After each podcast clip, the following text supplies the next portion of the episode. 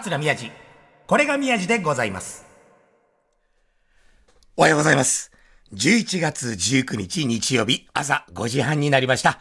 落語家の桂宮治です。さあ、160年前の今日、人民の人民による人民のための政治。リンカーンが言った言葉ですね。ゲティスバーグ演説。今でもこの言葉は輝かしく残っております。歴史に残る心を動かす名言は落語界にもあるんですね。落語は人間の業の皇帝だ。立川談志師匠が言った言葉です。勉強し直して参ります。と言って講座を降りた八代目桂文楽師匠。さあ、そんな僕はこの番組でどんな名言を残せるんでしょうか。そうですね。もしかしたら、あれかもしれませんね。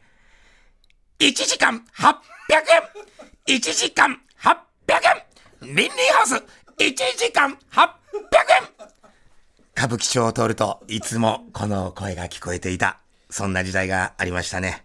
1時間800円 !1 時間800円テレグラリンリンハウス !1 時間800円ね。いや、やっぱり朝、ブルース・スプリングスティーンさんのハングリーハート聞くと、いい気持ちになりますね。皆さんも名言を探してみてください。さあ、あの今日はもうオープニングから、これ、あの旧ツイッター X で、あの皆さんに、あのテーマを決めて募集ね、あの、メール募集したらすごいたくさん来てくれたんで、ちょっとオープニングから、今日は珍しく、メールからご紹介していきたいなと思っております。なぜかというと、本日は、あの、いい塾の日なんですね。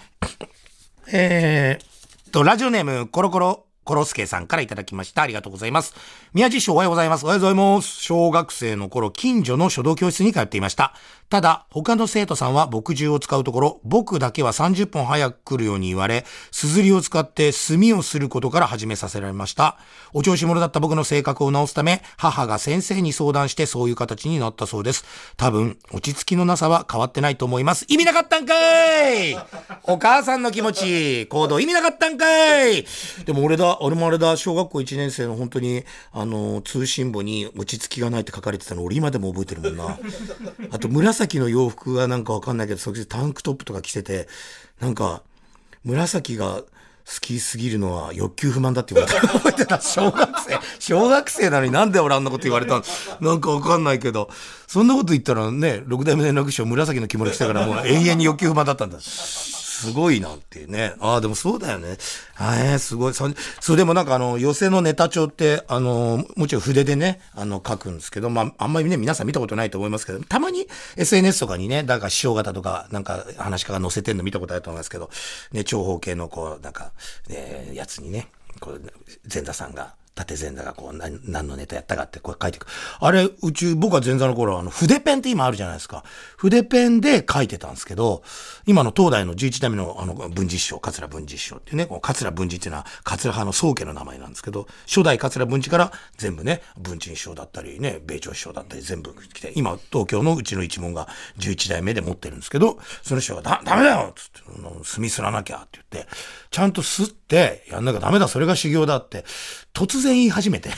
いや、もう俺、その時もうほぼほぼ、もう3年ぐらい経ってるから、なんで今更なんだろうと思いながら、やっぱね、先輩に、大先輩に言われたらね、もうだからみんな、そうだ。で、普通にすすり使って炭をね、する。で、も朝一で来るじゃないですか。で、こうやってやってるふりして、墨汁入れて、墨汁で、で、でもうでもそろそろ文治師匠来るなって言ったら、もう墨汁をすずりにたっぷり入れて、で、一応すずりをちょっとこう、す、墨で吸ったような痕跡を残しつつ、書いてたのを今でも思い出した。別に筆ペンでいいじゃんと思いながらね。うん、まあまあ、そんな感じでね。えー、ラジオネーム、定期ねさんからいただきました。ね。習い事の思い出といえば、大阪にある某水蓮学校。えー、小学校の頃、超スパルタ指導の水泳教室で上級クラスにうっかり紛れ込んでしまいました。エリートの中で、超劣等生となった私は練習についていくのが精一杯で溺れ死にそうな毎日。コーチの理不尽な暴言体罰にも、水泳は嫌いになりましたが、理不尽に耐える強靭な精神力を培うことができたと今では感謝しています。落語家の皆さんの修行に比べれば大したことないのですが、習い事の思い出ということでお便りさせていただきました。敵根さん、えー、落語家の前座修行のがもっと楽です。大丈夫です。あの、墨をすれと言われても墨汁使うぐらいなんで全然だ。いやー、これ昔本当ありましたよね。もうだって、もう、あれ、な、だって理不尽な暴言、体罰にも耐え、まあね、これ、まあなんかいろんなヨットスクールとかもありましたからね。いや、いやマジでね。昔当たり前だったし、僕が中学生の頃、僕が入ってた野球、地域の野球チームに入ってて、野球、あの、毎週末やってて、で、学校では、中学校の時は、あの、友達がみんなサッカー部やるっていうから別にやりたくないけどサッカー部ちょっとだけ入ってて、だから全然緩かったの、どっちもね。そんな、でもなんか強いバスケットボール部とかは、もう延々に走らされて、で、俺たちサッカー部がもうジュースとか飲んで帰ろうって時に水も飲まさ、飲むことを許されず、もう走って体育館の中で練習して、また走って、で、もうなんかやって吐きそうになってたのを見て、バカだなって思って、あれでもやっぱ今ダメですよね。水飲んじゃダメとか考えられないですもんね。あとラグビー部が倒れたあの夜間で水かけるとかね。すごいな、俺ら普通にゲータレードとか飲んでたもんな。あとなんだっけあの、やばい忘れちゃった。あのね、緑のなんか迷彩色のね、なんか炭酸みたいなやつの名前忘れちゃった。あ、ライフガードそう、あれとか、すげえ飲んでた。めちゃくちゃ飲んで、普通にパンとか食べてる中、バスケ部の子がめっちゃ走ってた校庭を、必死に。だ定期ねさん、あの、僕たちはずっと緩い思い出しかないです。はい。ラジオネーム、陽気な寝言さんからいただきました。ありがとうございます。宮井さんおはようございます。おはようございます。毎週楽しく聞いてます。ありがとうございます。私は小学生の頃ピアノを習っていました。いえ、正しくは習わされていました。毎週木曜日教室に行くのが嫌で嫌で、どうやったらサボれるか、そればっかり考えていました。そんなある日本当に嫌すぎて、家からピアノ教室の途中にある小さな川に靴のまま入ってびしょびしょになった全身。でもう本当洋服着て、こう靴のまんま川に飛び込んだってことでしょ？びしょびしょになり、そのまま教室に行くという気候に及んだことがあります。入り口につけな、すいません今日はびしょ濡れなので帰りますと叫び、先生や他の生徒たちは口をあんぐり、私は気にせずくるっと向きを変え家に帰りました。今思うと本当に狂気的だなと思いますが、この記憶が鮮明すぎてすぎて自分の娘にはやりたいと思う習い事をさせてあげたいなと心から思っています。すげえ。こんなにやりたくないんだ。でピアノ教室でしょ？別になんか、そう、運動系とかだったけど、よっぽどここもあれなのかな、ピアノ教室。え、でもうち、ピアノ、長女はもう中学校入って辞めちゃったけど、次女と長男、小5と小2は今でも週1かなピアノ行ってるけど、考えてみたら、うちのかっちゃん、あんなバカで、な なんでピアノ行ってんだろう。別に、全然楽しそうじゃないけど、普通にもうピアノ教室行くんだからピアノやってくださいとか言われて、しぶしぶ子供部屋に行って、てんてけてけてけやって、で、なんか30分ぐらいのピアノ教室やって帰ってきて、あれ、将来なんか役に立つのかな？さなんかやりたいのだけでいいよね。だからうちはまんべんなくやらせて、水泳とかピアノとか、英会話とか、なんか、あとバレエか。うちのだからかっちゃんもバレエやってたら、みんなまんべんなく、なんかそれぞれやらせて、嫌なものはやめさせて、やりたいのだけ、あの、好きなだけやらせるみたいなのやってんだ。からもう長女はもうダンスばっかりになっちゃったから、今も学校でずっと、ずっと踊ってるけど、踊ってる動画をずっと送ってくれる友達の。それは嬉しいよね。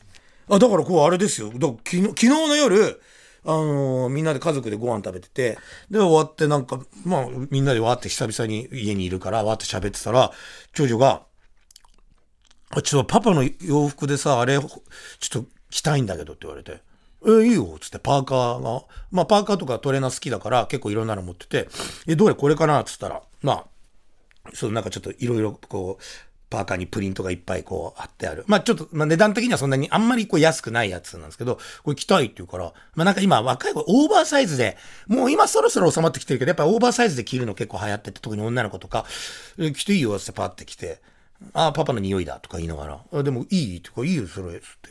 で、他のもまだ着てないやつとか、これも、ああ、これ超可愛いじゃん。これも全部パーカーとか取り出して、これ全部いいって言うか、いや、いいよって言って、そんな、着てくれんだと思って。ちょっと嬉しくない？何の話だだってもう中1の娘がさ、自分の着てる服とか、あとシャツとかも、あの、これ全部いいよ、別に。え、シャツもいいの？ってこと？で、何でもいいよ、別にパパの服だったら T シャツとかも全部着ていいよ、っつったら、え、ありがとう。って言って、なんか、なんかファッションショー始めて。もうなんならもうパパのパンツもいいよ、っつったら、死ねばいいのに、みたいな感じなんだけど、そこそれはダメ。え、じゃあ、パパもあの、若菜の、あの、服とかっつったら、キモいって言われたけどさ。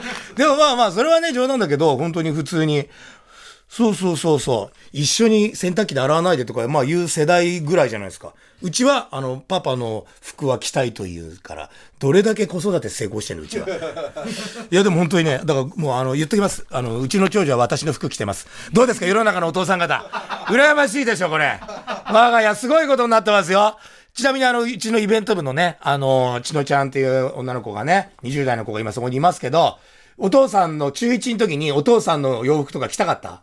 絶対嫌でしょ洗濯機で一緒に洗うのはそれはギリセーフ。あ、でも困ってる。あ、でもや、じゃあお父さんの洋服なんか着たくないよね。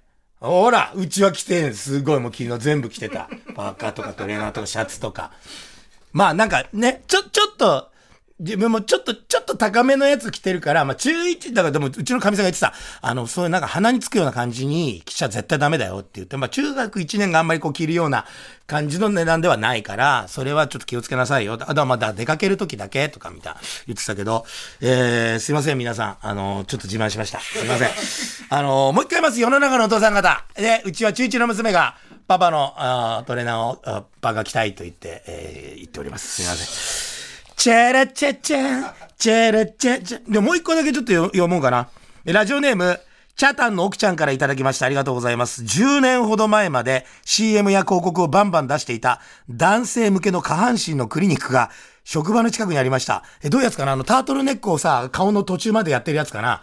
あの、そっちだよね、多分ね。だから、包茎手術のやつでしょ？ね、別に。そう言っても別にね、全然。おい、カメラだみたいなね。うん。えーあんなに有名だったのにそのクリニックはいつの間にかなくなりました。へえ。しかし、その数年後、その事務所に入ったのが学習塾。男性の下半身にメスを入れていた場所で子供たちが勉強するとは何か大喜利的なツッコミを入れたいけど不謹慎な気もするし、多分子供たちはそんなことは知らないで勉強に励んでいるだろうなと思います。頑張れワコード。うるせえよ。ええー、そっか。だってほら、男性たちもそこに行って、いろいろメス入れてもらって、うん。でね、今子供たちもそこでね、一つ一つ階段を上がって成長していって。ちなみにあの、柴田ディレクターも通ってたそうです、その病院。知らないよ、そうじゃない。でもあれ、そう、そう、でもあれ、普通にほら、少年誌とか、あの、成人誌の裏とか、必ずこのクリニックのね、やつありました。タートルネックを顔の半分までやって、これ、ムニーンっていうね。うん。いや、今そういえばそういうの見ないね。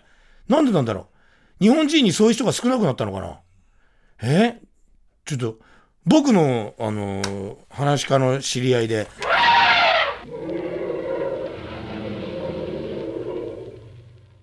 何の話ですかこれ本当に。絶対ダメなやつです。ということで、ここで、ちょっと絶対ダメなやつです、今の話。絶対ダメやっていいことと悪いことがあります本当に。そういうことしちゃダメなんです。世の中にはやっていいことでやっちゃいけないことがあります。ということで、一曲ここでお聴きください。佐野元春師匠で、サムデイ。桂宮治。これが宮治でございます。佐野元春師匠で、サムデイでした。いい曲。あれ？ちょっと待って。え？あれ？ちょっと待って、ちょっと待って。デジャブ、デジャブ、デジャブ。あれ？おかしい。今日オープニングでも同じ曲聴いてさ、人民の人民による人民のためのって、リンカーン、ゲジスバーグ演説って言ってた時に同じ、あれ？でもあれ英語だ、あれ？え、ちょっと待って、わかんないわかんない。怖い怖い怖い。え、俺なんかやっちゃいけないことやったかなえ、待ってわかんない。え、先週もこんなことあった。なんで2週連続佐野元春師匠かけてんだろう。怖いよ怖いサムデーでも全然関係ない。今日本当いい塾の日で、なんか習い事の話してたじゃないですか。僕も剣道、小学校1年生でやらされて、あれ防具すごい高いんですよね。お面。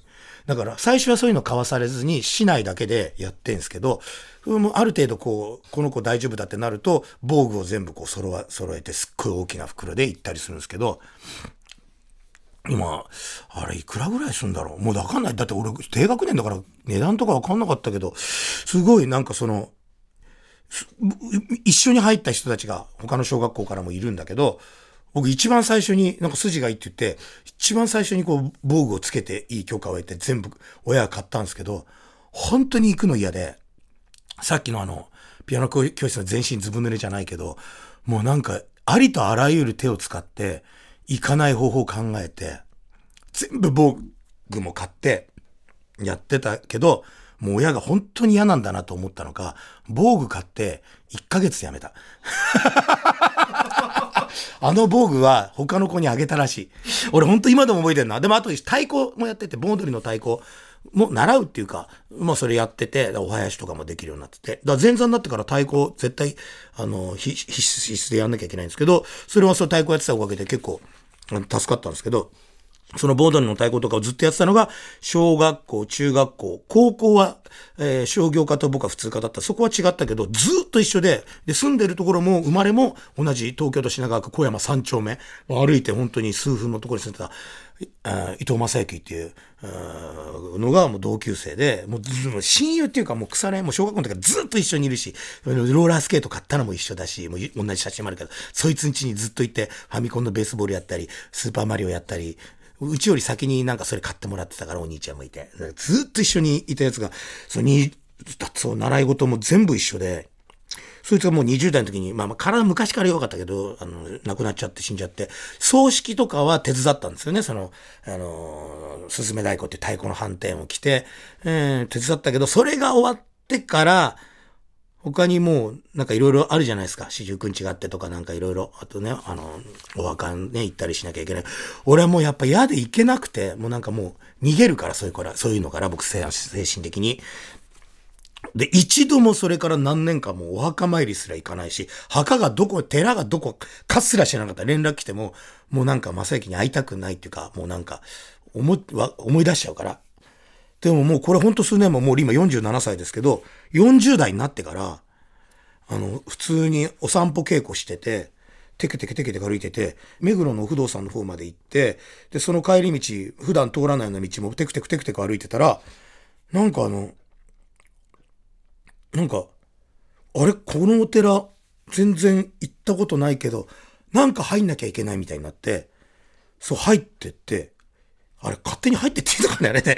で、あの、お墓がそのお寺の横にもちろん塀に囲まれて、結構大きいお墓、何百個あるのかわかんないけど、で、入ってって、で、テケテケテケテケ、なんかわかんないけど、一人でお墓、昼間、歩いてて、この路地じゃないな。お墓がずっとあるね、路地があって、この、このじゃないな。この角じゃないな。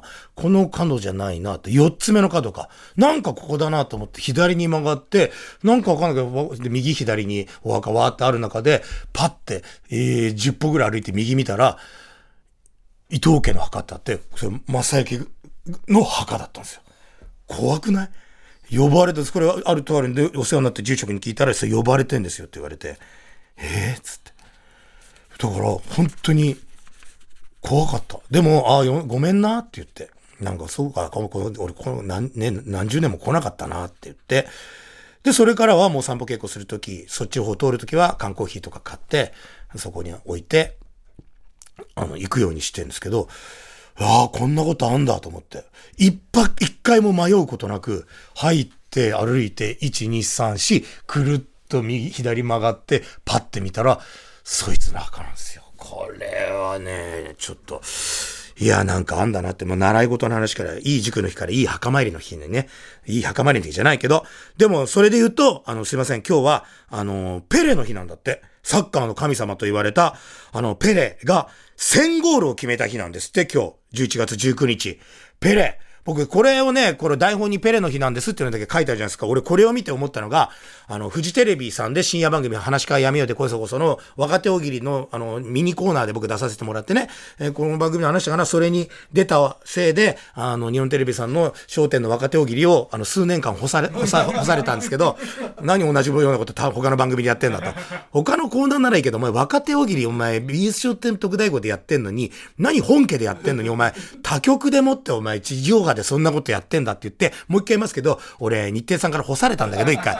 まあ、制作会社ユニオン映画さんからも干されたんだけど、俺よく今商店メンバーかなと思って、用語本当にね、奇跡の復活をした。その時の大喜利で、なんかあの、サッカーの神様、ペレがこういった。多分ね、ワールドカップかなんか、かなり前のね、もう何十年も、もう何年も前だから十何年前の番組だから、岡田監督が選手たちに言った信じられない一言とはとか、なんかそんなお題だったんですよ。で、いろんなことを言って、そのお題がパンって出て、俺が答えたのを今これで思い出したの。さっ、岡田監督が選手たちに言った信じられない一言とははい、宮治君、はい。信じられない一言とはサッカーの神様ペレがこう言った。たまたまをペレペレする者が勝つとなっていう。地上波へ流れた。サッカーの神様ペレがこう言った。たまたま、ペレペレするものがカスナって当時から俺そんなことしかやってないんだね。あの、そうだ。番組イベントやるんです。突然ですけど。あのー、来年2月13日、あのー、また番組が第3回の、えー、これが宮地でございますの番組イベント、もう毎回好評でね、えー、完売になってくれる。今回ちょっと会場も変えて、少し会場大きくして、やると言ってくれてます。あの、詳しくは、あの、また発表しますが、とにかく来年の2月13日、2月13日、23の日ですね。213で23の日、また23の日とも言います。わかんないけど勝手に言ってます。2月13日、えー、ぜひぜひ、あのー、予定だけ開けといてください。うん、そこだけは。他の予定を入れないでください。と、あともう一個、すごいお知らせがあります。